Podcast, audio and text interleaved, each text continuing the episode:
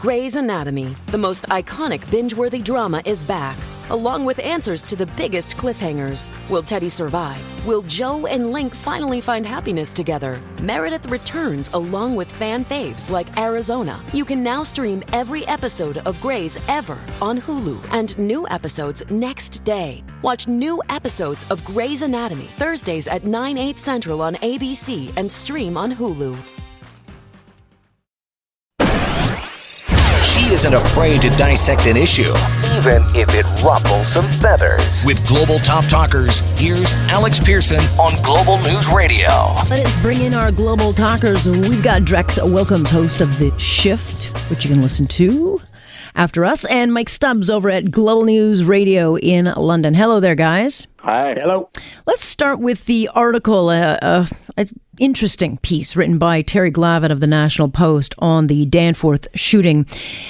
He's a great writer, and I, I, generally agree with him on everything, but not so sure on this one. He says if people cannot find it within themselves to extend, extend the same compassion to the Hussain family that is being shown to the victims' families, then we should be ashamed. And this is in response to if we are truly Toronto strong, then, you know, we would be, um, you know, putting our arms around them. And, and, I'm not suggesting anyone should vilify or go after them, but I'll start with you on this, uh, Mike. I'm not so sure he's right on this. I think it's too soon. Way too and soon. I also think it's a non-story. I mean, uh, they aren't a part of the story. Um, if you look at the situation, I mean, we're not seeing a family that has raised someone to be that way. There's no indication of that. So, in my mind, they're an absolute non story. This is not what it's about right now. There are too many other things to focus in on outside of that.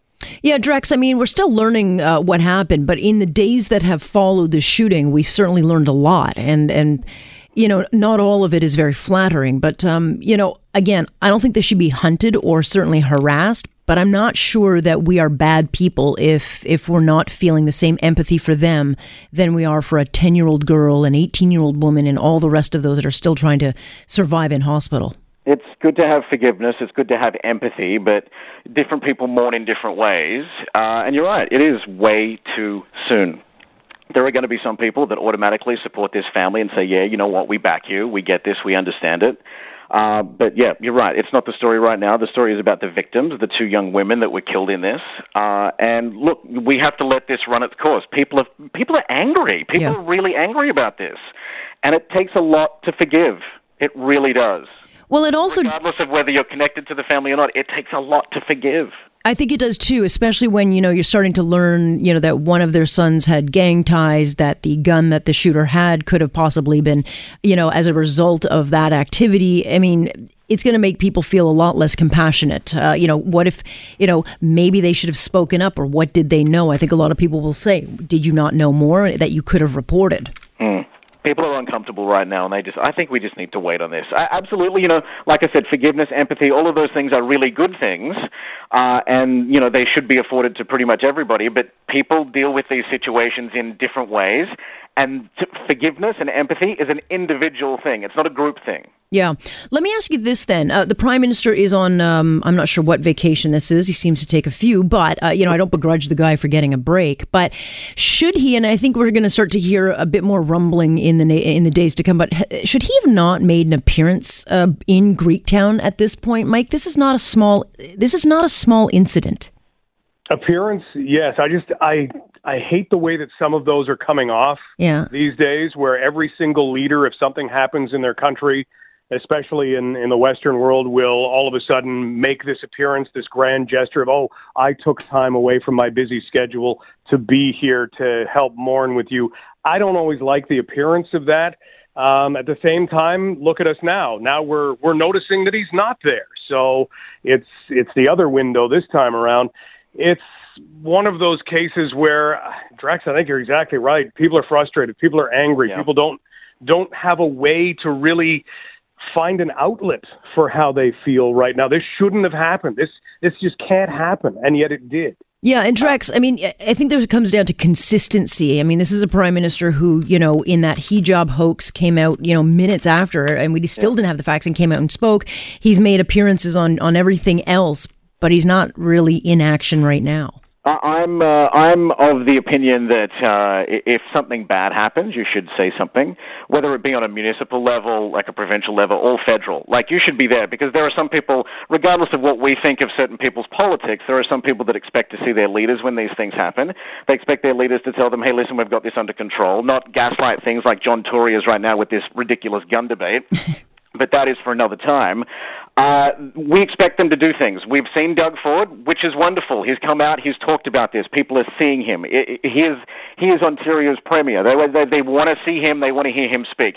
The same with John Tory as well, plus all the councillors. I think that's good because it's solidarity in numbers. We are here for you. We are listening. That's a good message. Yeah. Well, we'll see what happens. I mean, so far we've only got a tweet, but it's it, it's a yeah. bit. This was not a small shooting. I mean, this this uh, has really rattled uh, a lot of people. Um, I want to talk about a, a, human rights tribunal, which I will liken more to a kangaroo court.